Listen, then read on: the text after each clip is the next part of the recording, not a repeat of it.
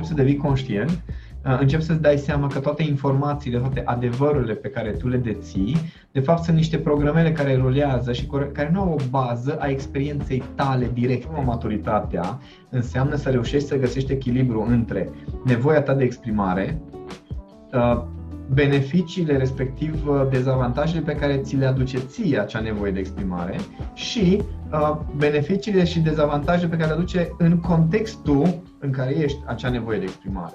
O, o evaluarea consecințelor ca abilitatea inteligenței emoționale înseamnă să-ți dai seama de aceste consecințe. Eu dacă mă comport așa, cum o să mă simt după?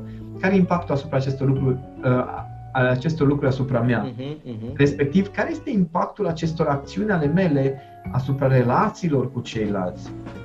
Și atunci, când îți dai seama de aceste lucruri, ți mult mai ușor să iei decizii constructive pe termen scurt, mediu și lung, decât dacă tu faci ce vrei, cum îți vine și după aceea te și plângi că da, dar uite-te cum se uită ea la mine. Păi dreptul lor, frate.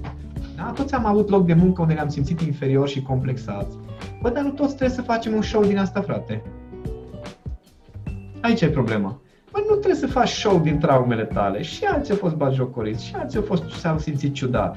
Dar faptul că tu faci pe victima, că atunci toată lumea o să scoate sabia la tine dacă tu faci pe victima non-stop și tot zici, tot zici că da, majoritatea mă agresează, vă rog frumos, majoritatea schimbați-vă atitudinea. Nu o să-și o schimbe nimeni. Recomand oamenilor, dacă vor, uh, vor să aibă o atitudine mai detașată de relația de cuplu, mai degrabă să, să abordeze propria evoluție sau propriul fel de a fi și felul de a fi al celuilalt cu o atitudine de curiozitate. Ideaticul este un podcast care își propune să aducă în atenție oameni ideatici, povești, idei și lecții care să contribuie la evoluția ta.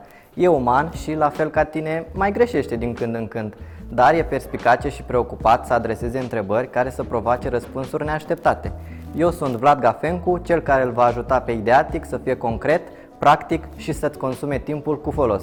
Te invit deci să-i dai share, like și subscribe pentru că îi place dopamina și să împartă ideile cu ceilalți.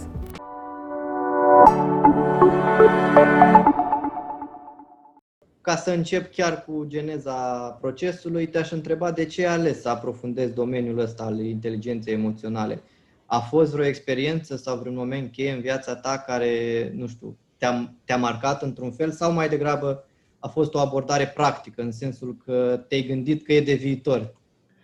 A, nu, chestia asta cu de viitor uh, nu a fost niciodată un subiect foarte interesant pentru mine. De obicei îmi urmez așa pasiunile și în primul rând de ce am ajuns să predau inteligența emoțională? Pentru că a fost cea mai, cea mai eficientă, uh, cel mai eficient set de unelte, dacă vrei, ca să reușesc să îmi construiesc lumea interioară așa cum o vreau eu. Adică mie nu-mi place să sufăr. De mic copil am fost sensibil, am fost receptiv, am fost timid, am fost timorat de-a dreptul, nu știam să-mi exprim părerea, nu aveam încredere în mine, nu aveam, eram traumatizat în relații, pe mine mă agățau fetele și tot ele mă lăsau.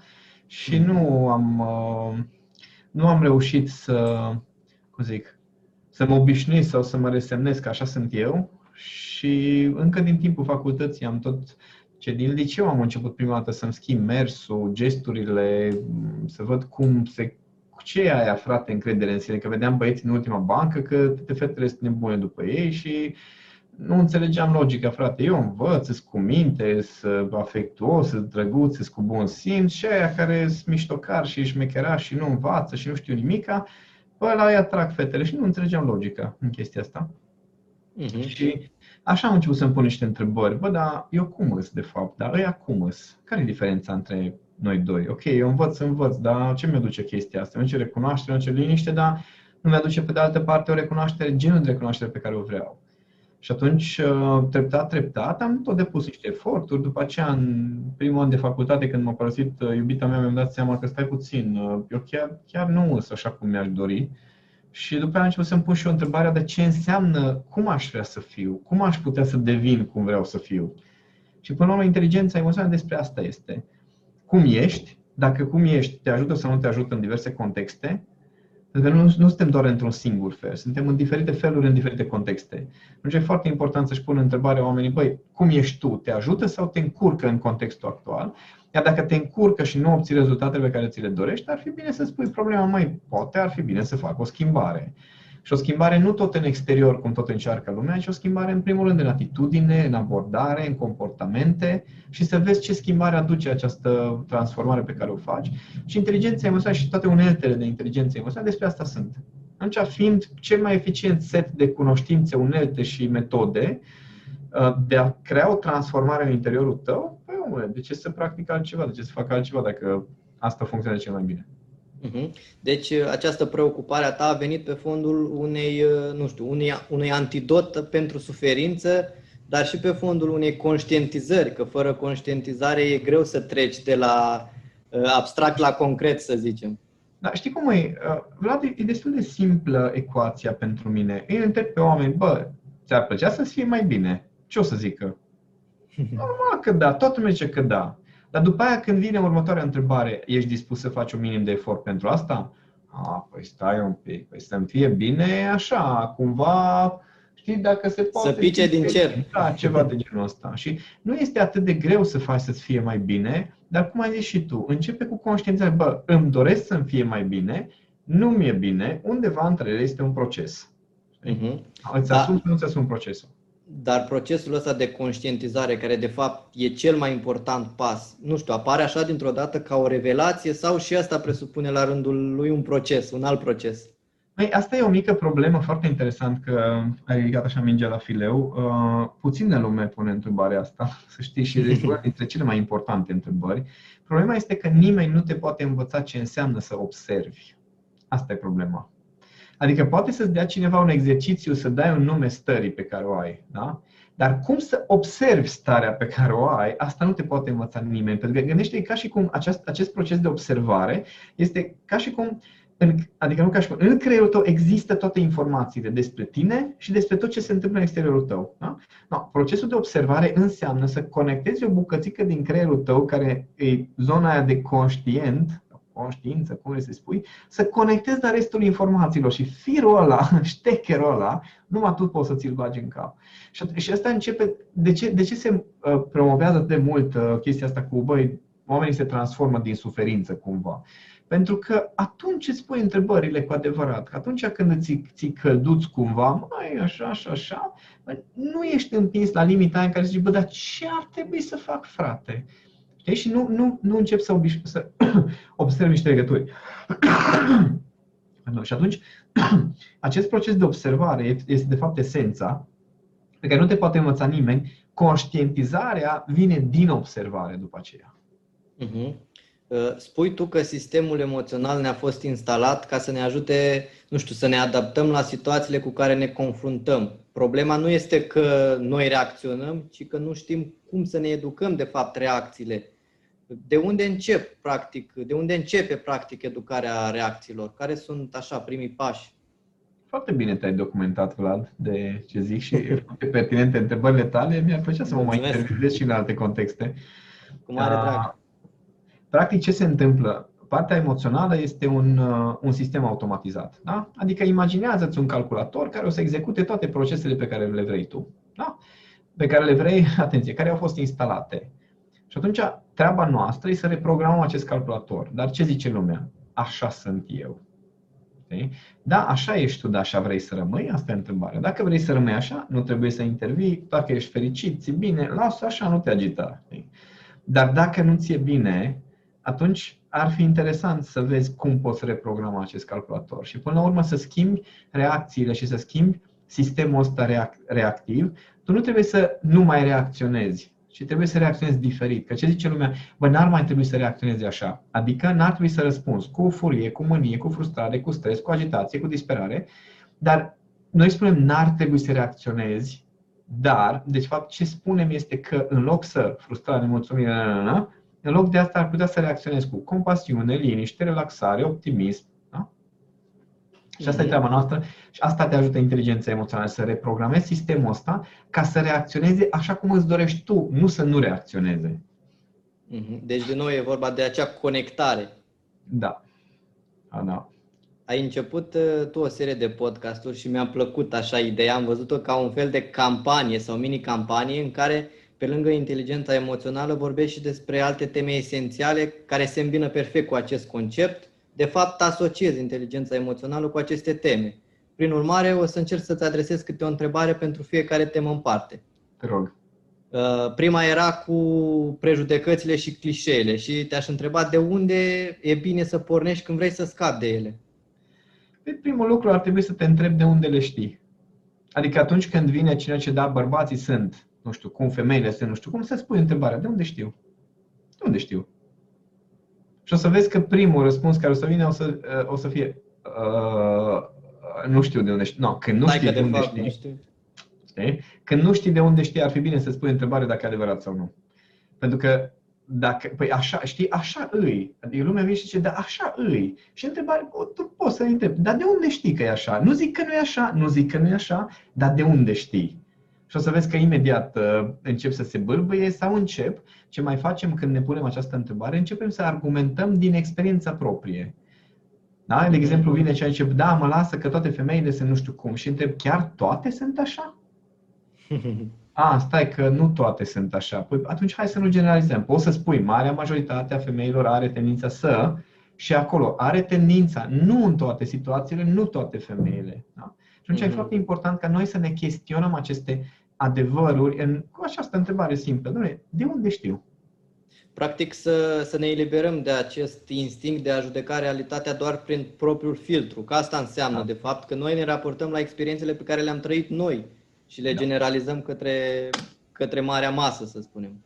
Exact. E În aici momentul în care se... încep să, iată, în momentul în care începi să devii conștient, uh, începi să-ți dai seama că toate informațiile, toate adevărurile pe care tu le deții, de fapt sunt niște programele care rulează și care care nu au o bază a experienței tale directe. Că dacă tu ai trecut printr-o experiență și zici, de exemplu, uh, dacă văd uh, două fire din perete care ies afară și le prind cu câte o mână, există șanse mari să mă curentez. Dar nici nu poți să spui de fiecare dată că prinzi fire din perete te curentezi. Că dacă în siguranță ai dată jos, nu te curentezi.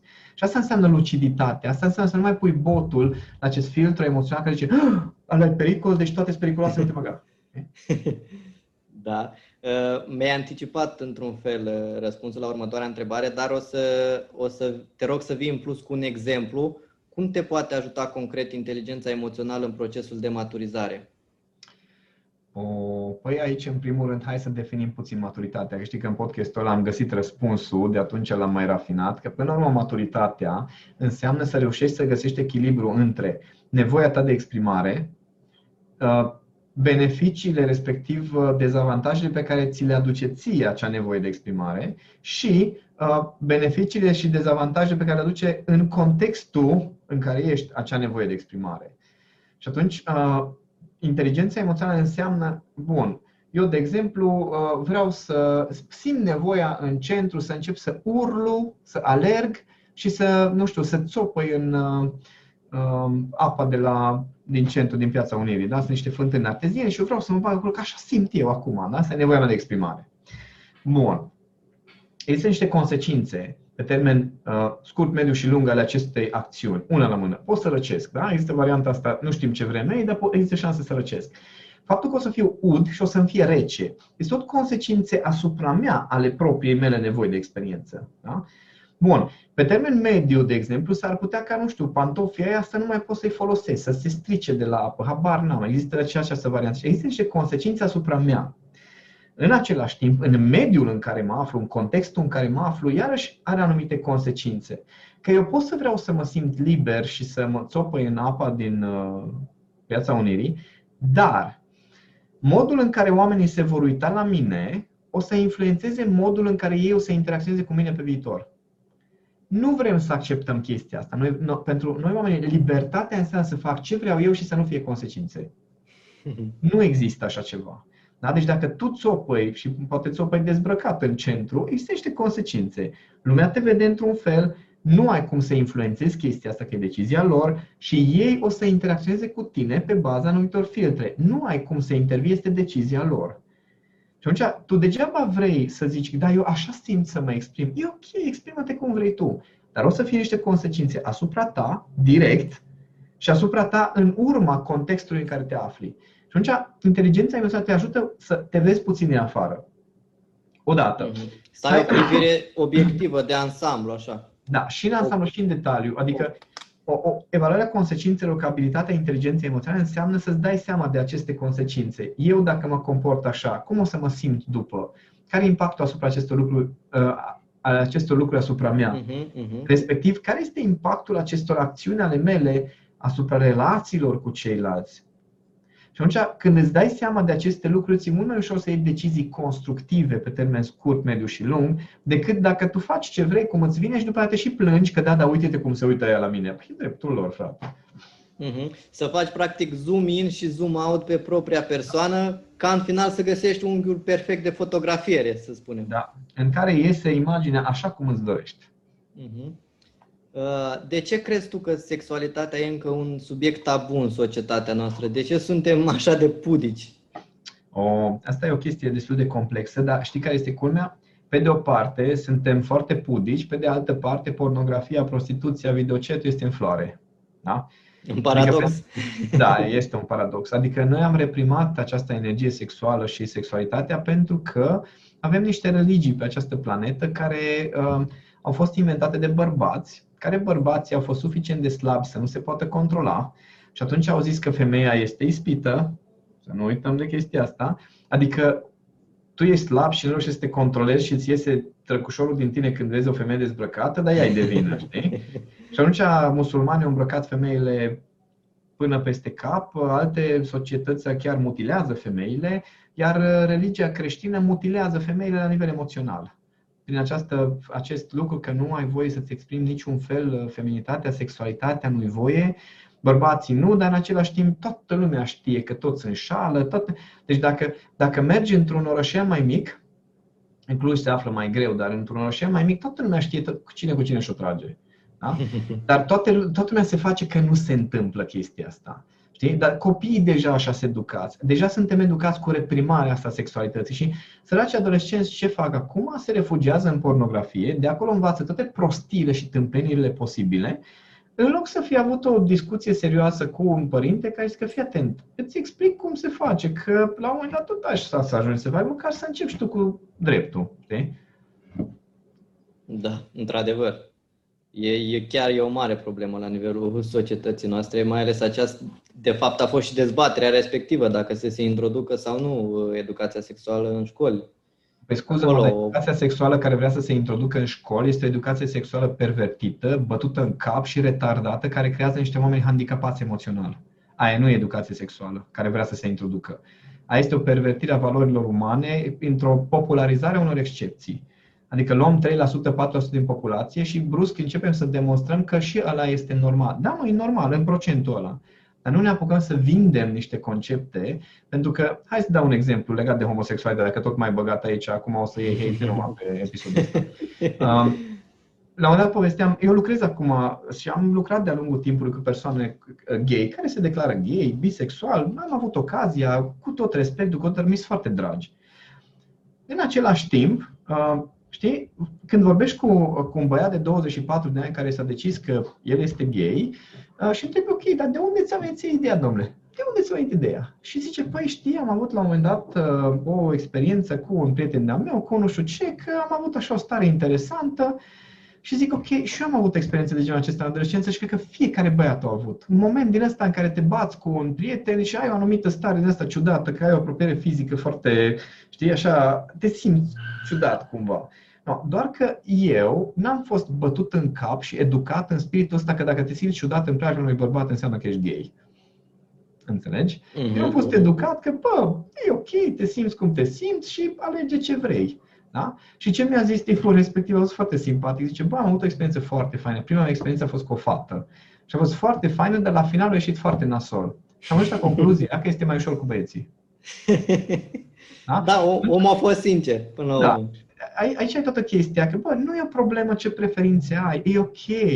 Dar hai să discutăm despre chestia asta într-un mod, cum zic, detașat, relaxat. Da? Mhm. Fără Dar, prejudecăți și clișee, exact de ce vorbeam. Și știi care este uh, problema foarte mare? Chiar mă gândeam uh, zilele astea legat de această comunitate care vrea să se impună neapărat uh, în lume și am văzut articole și am studiat problema pentru că eu când resping ceva mă apuc să studiez până când mă liniștesc. Și acum ani de zile am avut o altercație cu cineva pe subiectul ăsta și m-am apucat să studiez biologia din spate, psihologia din spate, tot ce se întâmplă acolo, marketingul din spate, toate lucrurile astea. Și ce se întâmplă așa? Păi, toți am suferit în copilărie, toți am fost bagiocoriți într-un fel sau altul anumite situații, toți am avut prieteni miștocari, toți am avut experiențe neplăcute cu, părinți, cu părinții, toți am trecut prin situații de-a lungul vieții, da? toți am avut loc de muncă unde ne-am simțit inferiori și complexați. Bă, dar nu toți trebuie să facem un show din asta, frate. Aici e problema.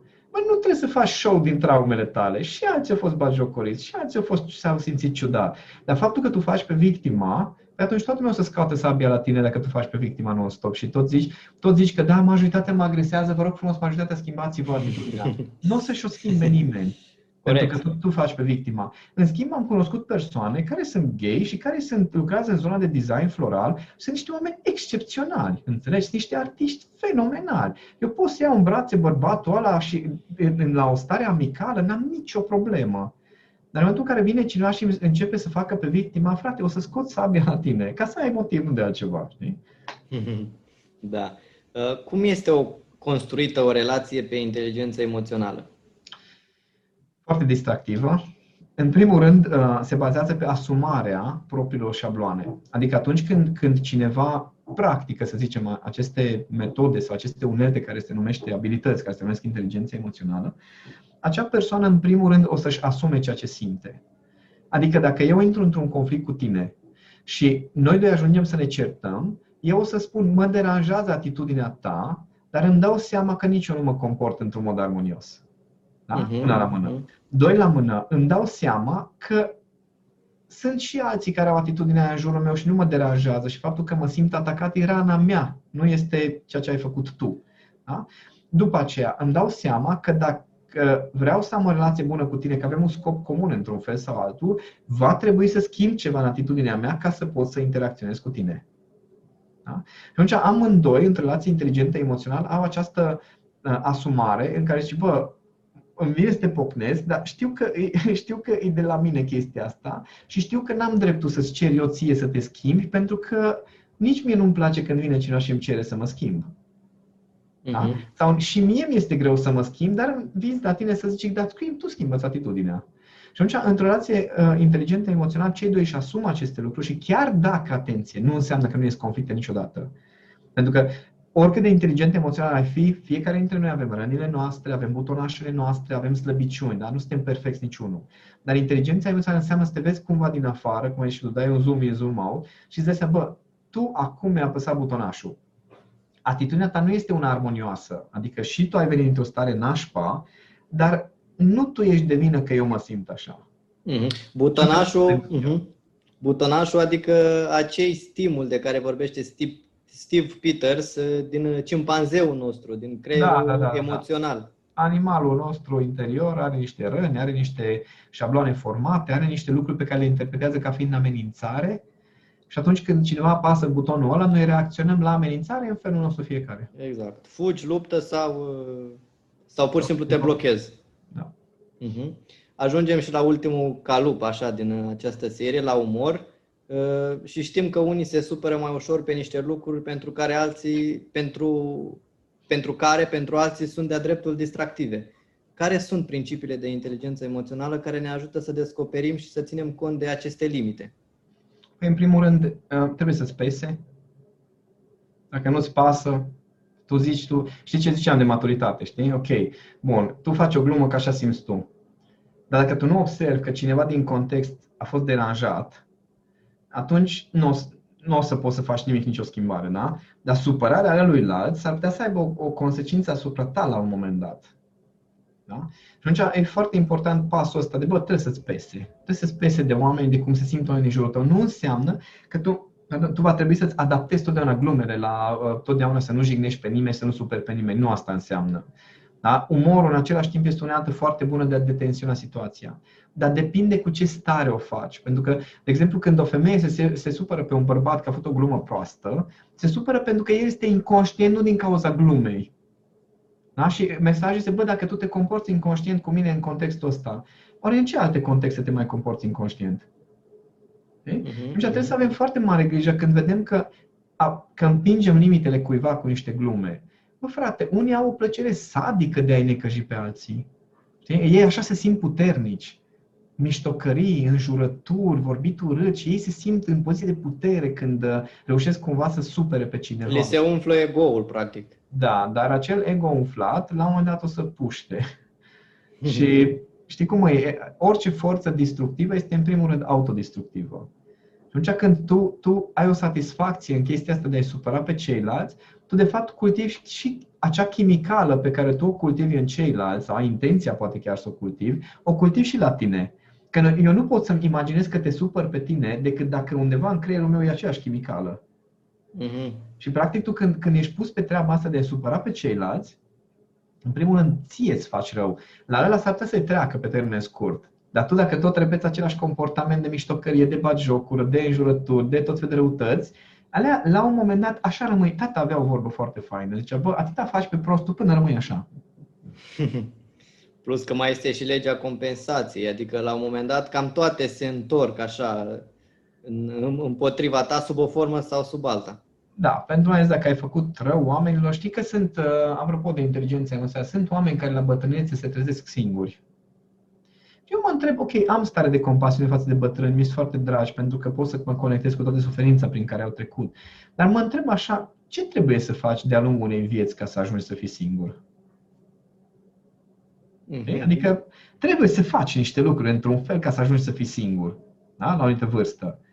Adică e foarte periculos. Dacă copiii tăi s-au îndepărtat de tine, de ce s-au îndepărtat? Dacă prieteni nu ai, de ce nu ai prieteni? Dacă nu poți să-ți faci prieteni mai tineri, de exemplu, dacă tu ești, nu știu, la 60 de ani, de ce nu poți să-ți faci prieteni care sunt mai tineri? De ce nu ai activități care ar putea să-ți genereze relații sociale, de exemplu? Adică e foarte important să ne punem întrebări de genul acesta, că noi avem tendința să ajungem la concluzie și să zicem, nu, păi uite-te, eu singur și, și faci pe victima. Bă, poate de-aia ai ajuns singur, că nu tu te plângeai că ești singur și nimeni nu-i pasă de tine și ai ajuns chiar să trăiești chestia asta. Uh-huh.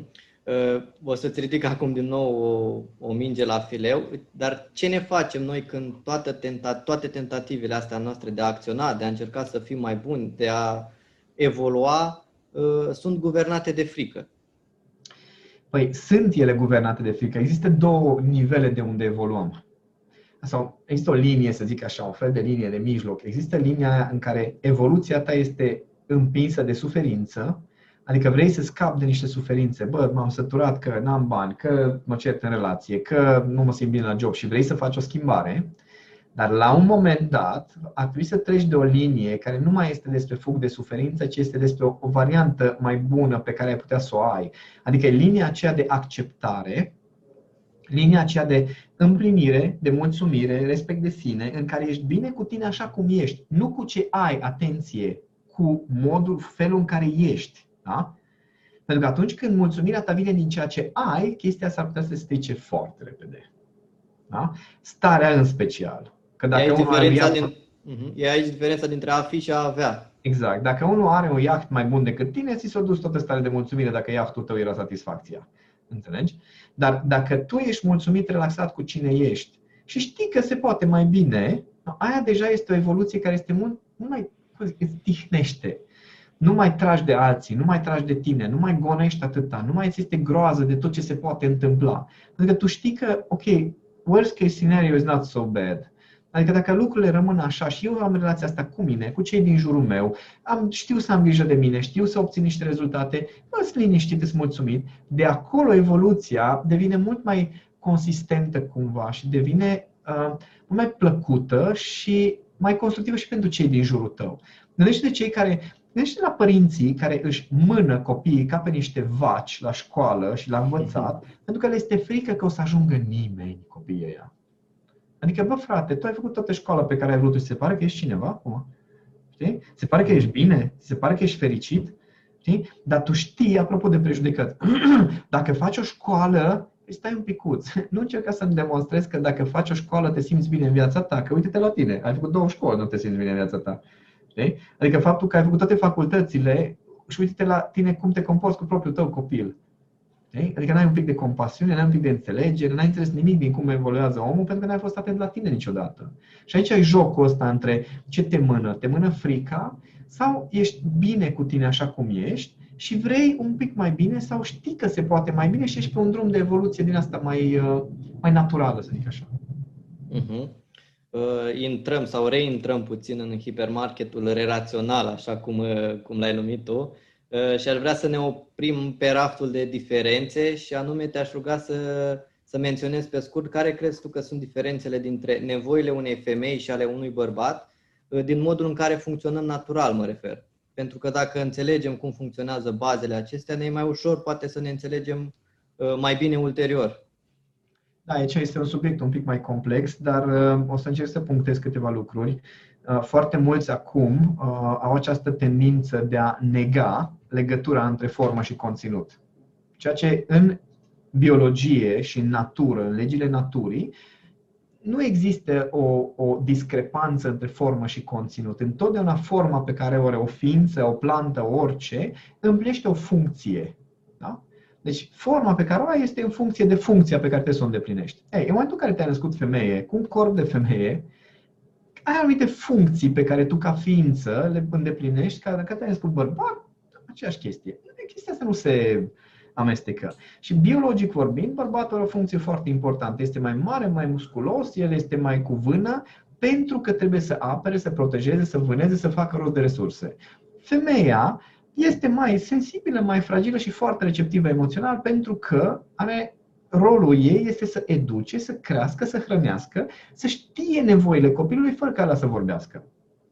Atunci, pentru că funcțiile sunt foarte diferite pe care le avem de împlinit, suntem construiți foarte diferit. Și există 11.000 de studii și există o, o mică parte din populație care vrea să nege aceste studii și luptă împotriva lor, care spune că încă din timpul copilăriei neurotransmisătorii și neurohormonii din creierul nostru sunt diferiți, se separă. Băieții se joacă jocuri în care este competiție, în care este luptă, în care este care pe care, fetițele se joacă jocuri în care păpuși, familie, medici, da? educatori, profesori și de alea.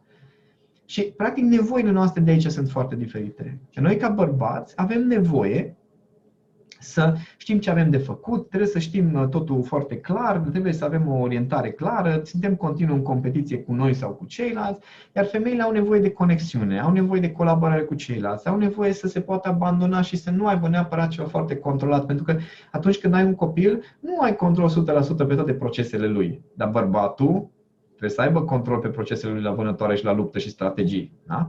Atunci, noi trebuie să înțelegem, trebuie, că vrem, nu-i musai, dar, e de dorit. Da, dacă înțelegem aceste uh, diferențe, înțelegem că femeile funcționează diferit față de bărbați, bărbații funcționează diferit față de femei. Și măcar revin un pic la ce ziceai tu de relație inteligentă emoțională. Știi, când vezi că ai supărat pe cineva, știi? Bă, dacă a cincea oară îți spune același lucru, nu? Te pune pe gânduri că poate, poate n-ai înțeles ceva. Știi? Mm-hmm. E lucruri destul de simple chiar și, și femeia și bărbații, e același fenomen. Adică în momentul în care, știi, vine femeia așa cinci ore, zice, da, dar mie nu-mi convine ce stare ai, ce atitudine ai și cum vorbești, și el zice, nu înțeleg ce vrei să zici, știi? Dar să mai repeți încă o dată aceeași frază, nu o să-l ajute nici pe nici pe tine. Nu nici pe bărbat, nici dacă ești o crizată, că nu știi să-mi explici ce... Știi? și când vezi că de cinci ori se repetă aceeași situație, mă, poate, poate, ai putea și tu să schimbi atitudinea. Mm-hmm. Da, până la urmă ține exact cum ai zis și tu, de înțelegere și de, de compasiune și de toleranță. Dar știi care e culmea? Că toate aceste mecanisme între bărbați și femei și legate de energie masculină, energie feminină, funcțiile pe care le îndeplinim, inclusiv aceste tendințe de inversare a rolurilor, provin din niște mecanisme emoționale. Adică ele sunt matematice de-a dreptul și dacă te uiți la viața cuiva, o să observi cum a evoluat, cum s-au dezvoltat anumite aspecte, cum s-au format anumite comportamente. Ele nu vin genetic. Ele sunt formate prin repetiție, prin șocuri uh-huh. emoționale, se construiesc. Și atunci fiecare dintre noi avem anumite elemente și mai feminine, și mai masculine, și comportamente care da. cumva se în funcție de mediul în care trăim, în funcție de educația pe care o avem ulterior, da, da. oamenii pe care îi întâlnim de-a lungul vieții. Și atunci tot ce avem de făcut este să ne uităm la relațiile noastre și să ne întrebăm, este ceea ce îmi doresc? Dacă răspunsul este da, stai blând, lasă așa, bucură-te. Dacă răspunsul este da, dar, înseamnă că ai de lucru pe anumite elemente pe care le poți îmbunătăți. Dacă răspunsul este oh my god, nu, destul de clar că ceva fundamental e greșit în abordarea ta. Uh-huh. Se spune că o relație cuprinde două stadii. Cel de început în care ne îndrăgostim romantic și atunci vedem doar latura bună și a doua etapă, lupta pentru putere sau lupta pentru iubire, atunci când începem să vedem și defectele partenerului. Dacă în prima etapă exagerăm, uh, nu știu, calitățile, în cea de-a doua tindem să exagerăm defectele. Ce putem face pentru a ne pregăti și a trece cu brio, așa, sau a face față cu brio celei de-a doua etape? În primul rând, înainte să te gândești să începi o relație, să-ți asumi că o să suferi. Deci asta este. Asta nu vrem noi să ne asumăm. Deci asta oamenii nu vor să-și asume, că o să sufere, că oricât te-ai zbate, orice partener ai alege, oricât de bine te-ai pregătit de dinainte, o să suferi. Nu există altă variantă, oricât ne-am zbate. Dacă ți asumi chestia asta, măcar o să treci un pic mai conștient prin proces. Da? Adică atunci când apar amăgirile, o să fii mult mai vigilent în chestia asta, că știi că ai tendința să te amăgești. Adică poți să-ți dai voie să te îndrăgostești, în același timp ești ceva de genul, ok, oare care sunt lucrurile care îmi scapă de pe acum? Okay? Respectiv, atunci când apare episodul celălalt, când încep să, începe să echilibreze la început, adică vezi lucrurile bune, da? că dacă creierul nostru ne-ar arăta tot de la început, nu ne-am mai împerecat deloc niciodată, special murit. Atunci vedem lucrurile astea bune, drogul din creierul nostru, care ne pune filtrul roz, după care încep să iasă la suprafață acele lucruri mai puțin roz. Bun, treaba ta este că dacă ai văzut aceste lucruri și ele sunt pe bune, atenție, nu te-ai amăgit, adică sunt persoane care intră în relație cu o complet, cu adică, deci, vai de capul lor, înțelegi? Deci știi cum, cum e faza aia în care tu te îndrăgostești de cineva, sau mă rog, un prieten de tău, se îndrăgostește de o fată și toți prietenii îi zic, bă, omule, aia nu e așa, știu de acolo, știu de acolo, știu de acolo, nu e așa. Ba da, că eu cunosc și voi nu înțelegeți, voi nu știți, bă, când trei zic că ești beat, ar fi bine măcar să te gândești. Știi? No, și atunci ăsta e primul pas. Că dacă te amăgești de la început și ai tendința asta de a arunca într-o relație așa orb, lasă așa, oricum o să fie nasol. Dar dacă cât de cât ești conștient de la început și zici, mă, sigur îmi scapă niște lucruri, n-are rost să, știi, n-are rost. Știi că foarte mulți bărbați pățesc chestia asta, sigur se pot uh, conecta cu ceea ce zic, apare în depărtare o siluetă. Și zici, oh my god, ce siluetă! și când se apropie și începi să vezi detaliile, deci, uh, scuze. Știi? Cam asta e fenomenul care se Dai zoom așa. Exact. Când ne îndrăgostim, de fapt, noi ne uităm la o imagine de ansamblu din care ștergem niște detalii, scoatem în evidență ce ne interesează și ăsta e. Tot ce ai de făcut este să uiți un pic și la detalii și când apare partea altă, când încep să se amplifice un pic, să se echilibreze până la urmă, alea bune cu alea alte, treaba ta e să-ți aduci aminte de alea bune. Că tendința este să se lași cumva să se pune toate chestiile astea peste lucrurile nasoale și zici că, bă, nu mai merge relația. Nu, nu merge relația. N-ați știut voi ce să faceți, să păstrați lucrurile de la început și să nu vă traumatizați. Am avut o discuție cu un cuplu, uh, avea niște probleme pe plan uh, erotic, niște nepotriviri, ziceau ei, și zic, mă, da, vreodată să potriviți? Și, bă, da, din când în când e genial. Bun, dacă din când în când e genial și voi ați fi atenți să respectați niște lucruri, ar fi genial aproape tot timpul. Știi? Asta e toată chestia. Dar dacă, dacă noi nu avem grijă la o grămadă de comportamente mărunte care se pun peste, atunci da, ne trezim că nu mai funcționează și cumva, gata, s-a dus, nu mai merge, nu ne, și că nu ne potrivim. Dar la început vă potriveați, dragă?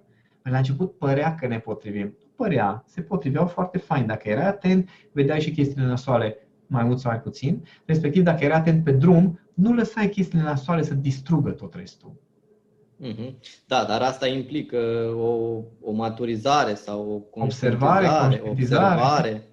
Da, adică e ușor așa pentru cineva care știe, care cunoaște lucrurile astea, dar privind așa din afară e puțin mai dificil pentru că majoritatea se bazează pe spontaneitate și na, le fa- fac lucrurile exact așa cum le vine. Auzi, este o vorbă foarte drăguță care spune că spontaneitatea urmează după maestrie. Mm-hmm.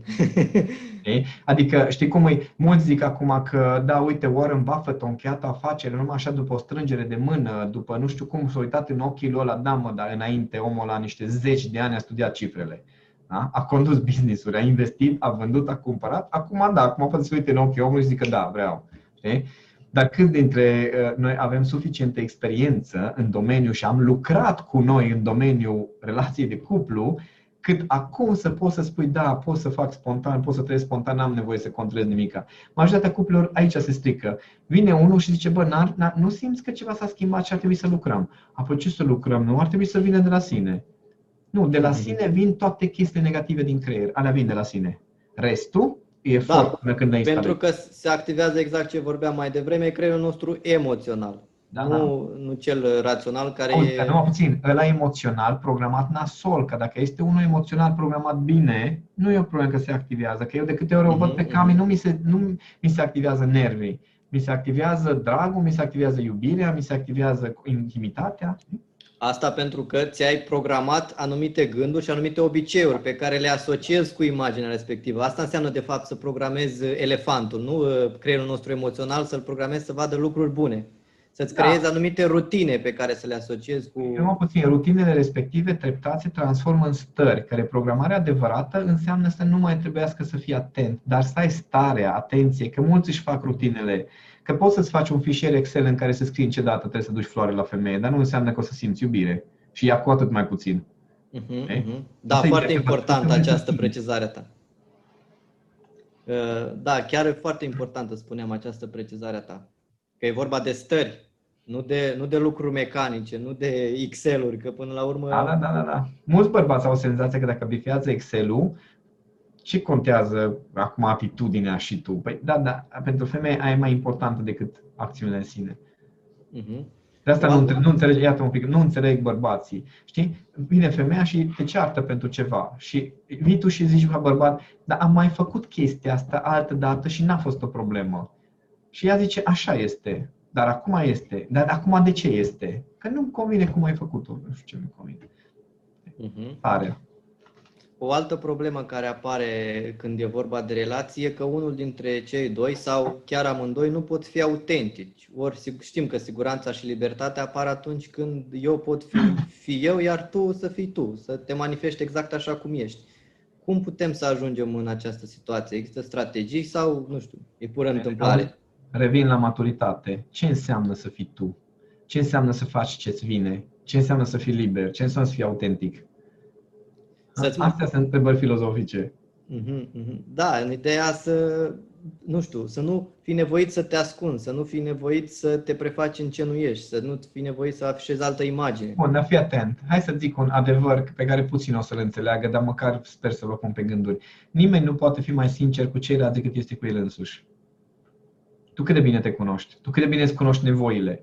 Pentru că am cunoscut nenumărate situații în care vine femeia și zice, dar eu vreau să știu totul despre fostele tale relații. Și când încep să-i povestești, tătă se moaie și după aia luni de zile, luni de zile complexată și zice, da, dar uite că tu ai fost cu aia și ai zis că ți-a plăcut nu știu ce. Știi? Adică, mhm. efectiv, lumea e, e, e retardată la capitolul ăsta de propriile limite, unde sunt și ce ai de făcut.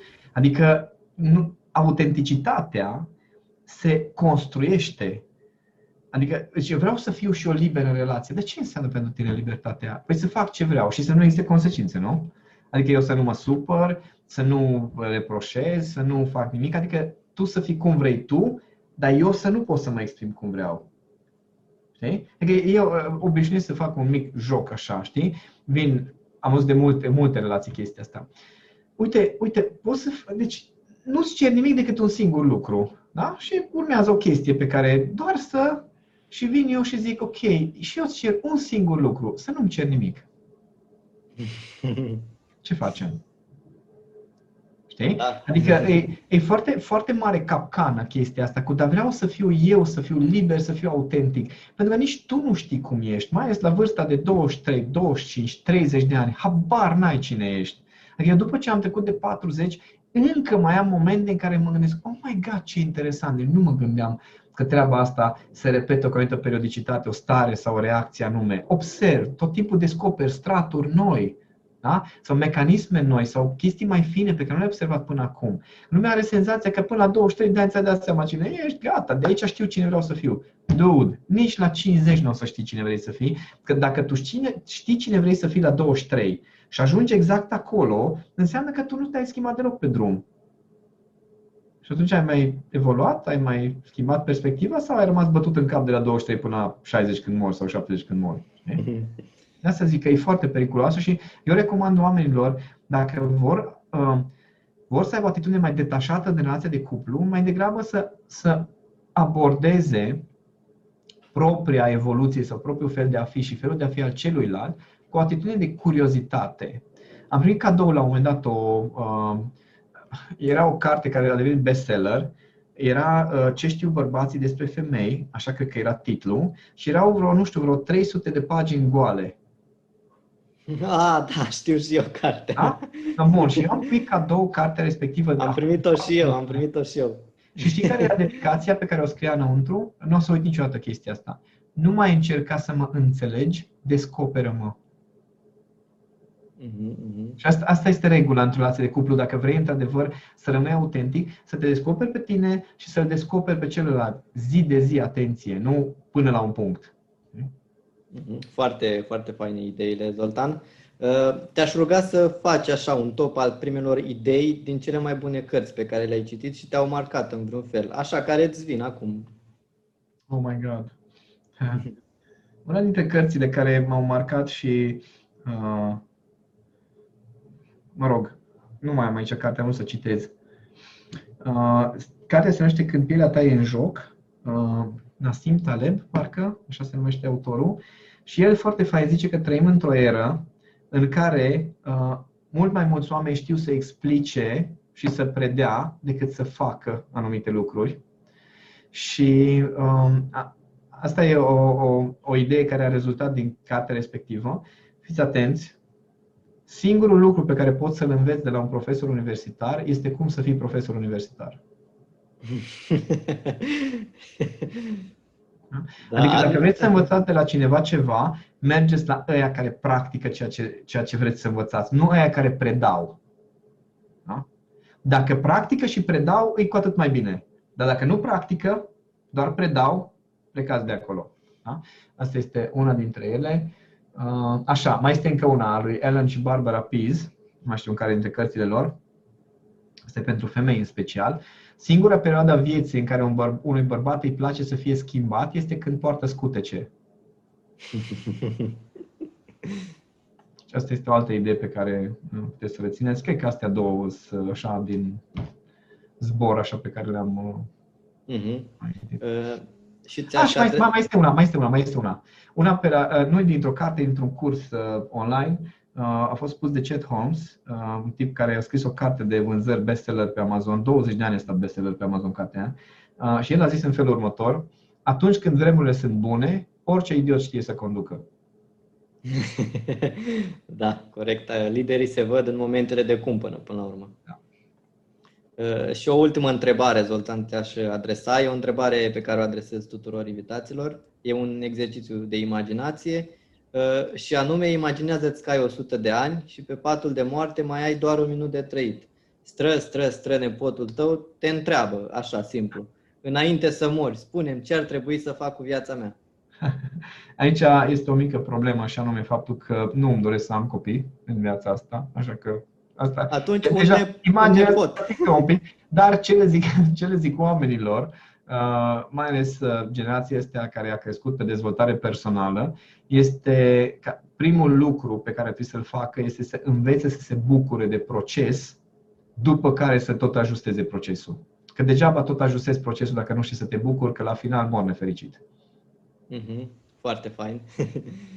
Îți mulțumesc foarte mult pentru disponibilitate, pentru aceste mare, mare, lecții pe care, pe care ne le-ai dat, că ți-ai făcut timp până la urmă și ne-ai împărtășit puțin mare, din ceea ce cunoști tu. Nu e puțin lucru.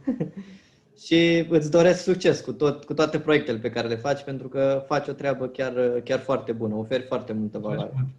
Și urmează încă proiecte lansate pe care nici nu știți că le am, dar uh, am, apropo de ce scriam, chestia asta cu strănepotul, știi? Într-una din zile mergeam către birou Și mă gândeam, dacă eu aș muri acum brusc dintr-o dată, care este acel lucru de care aș fi, zic așa, cel mai mândru da? Uh-huh. Ce rămâne, și, practic. Da, da, da, ceva de ce rămâne. Și culmea, da, am mii de cursanți în cursurile online pe care le am, am zeci de mii de oameni care mă urmăresc și sunt foarte încântat de toți cei care obțin rezultate. Dar cel mai mândru îs de echipa pe care o să o formez și de oamenii ăștia care au crescut alături de mine și simt că ei o să ducă mai departe cumva stră, stră nepoții mei o să, o să poată să se bucure de toate aceste lucruri și asta, asta se întâmplă doar în momentul în care știi să te bucuri în proces de oamenii care fac parte din viața ta, de propria ta persoană și scopul nu este uh, profitul, salariul, casa, iahtul, avionul, ci chiar să-ți fie bine în viață. Împlinirea, acea împlinire, practic, să te simți tu bine cu tine și cu ceea ce faci. Până la urmă, asta e important se... Aș putea muri liniștit. Nu mi-aș dori chestia asta, dar uh, știu cumva că mi-am, mi-am făcut treaba, dar urmează niște proiecte, abia aștept să, să le lansăm. Bun, stăm cu, stăm cu ochii pe tine. Îți mulțumesc încă o dată. Și eu mulțumesc Vlad pentru întrebările pertinente și că ți-ai făcut temele de casă atât de bine. Îți mulțumesc. Te invit deci să-i dai share, like și subscribe pentru că îi place dopamina și să împartă ideile cu ceilalți.